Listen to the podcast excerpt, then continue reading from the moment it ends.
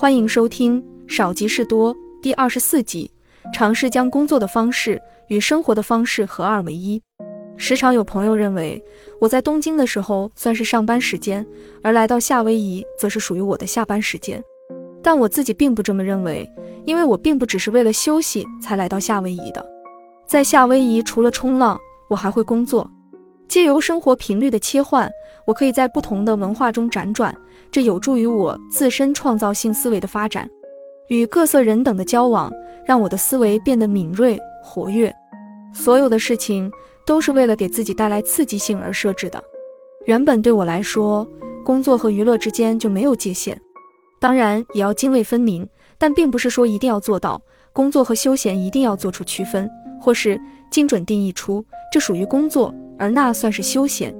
就像和认为别墅就一定得豪华奢靡高大上这类陈腐观念一样，我们也不能说工作和娱乐哪一个是主要，哪一个是次要，因为时代已经不同了。在以前。我们很难将娱乐与工作混为一谈，就像是网络和 email 也一样，因为从文化层面上来看，这样的观念是不成立的。但是现在一些很难归类的事可能会成为我们的工作。就我而言，我钟爱红酒，纯粹是因为喜欢才去学的，没想到却得到了一份做红酒讲师以及到新西兰的红酒山庄采访的工作。另外，我也可以为自己投资的餐厅提供更多的建议。而这些都是一些附加的事情。如果一定要以既然学了红酒的相关知识，就一定得靠它来赚钱，类似这样的观点作为出发点来考虑，就会有一种被强迫的感觉。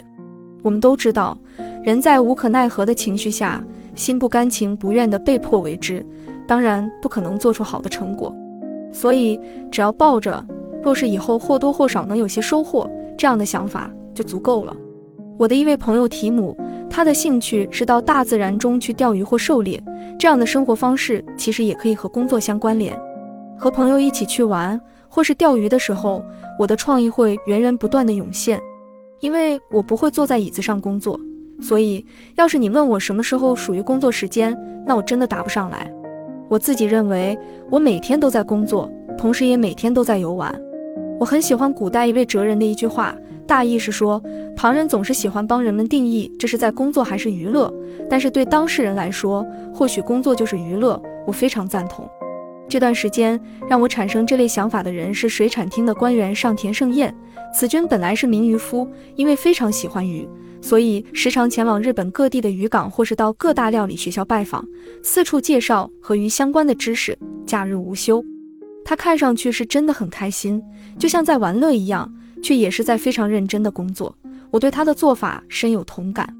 回过头来，我们再看看这句话：平衡工作与生活。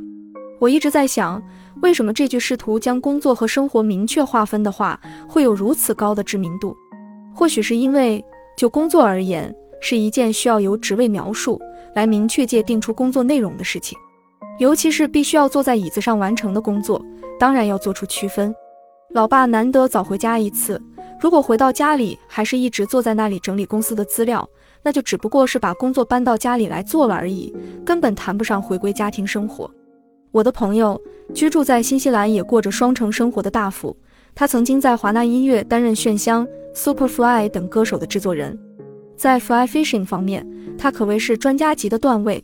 平时也非常热爱户外运动，有时会在杂志连载专栏，说说自己最近爬了什么山，或是钓到了哪种鱼。于是，不知从什么时候开始，生活上的乐趣开始变成他的主职工作。原本是基于兴趣产生的自发行为，结果却演变成他现在在新西兰某企业担任宣传和顾问的工作。以前，就算他非常擅长 fly fishing，但要让别人知道自己拥有这样的兴趣是很困难的。现在，通过博客或 Facebook，轻轻松松就可以获得自动化的宣传，再加上媒体的助力。很容易出现这样的裂变效果。这个时代，媒体和企业非常容易发现有趣的人。若是在十年前，除了在电视上出现的名人，其他人根本不可能有机会说出“我的兴趣是钓鱼，你们不妨也去试试看”之类的话。但是现在，读者反而会觉得普通人的经历更为真实、有趣。可以说，现在让生活和工作充分融合的种种基础设施已经非常完善了。如果你有任何擅长的事情，或是喜欢的兴趣，请尝试积极的发出信号，因为我们完全可以从日常的工作中领到薪水，所以就当是玩票性质也无所谓。说不定哪一天，你的兴趣就会演变成为工作内容的一部分，让你有机会转换工作，结出丰硕成果。我觉得这样的生活是最为理想不过了。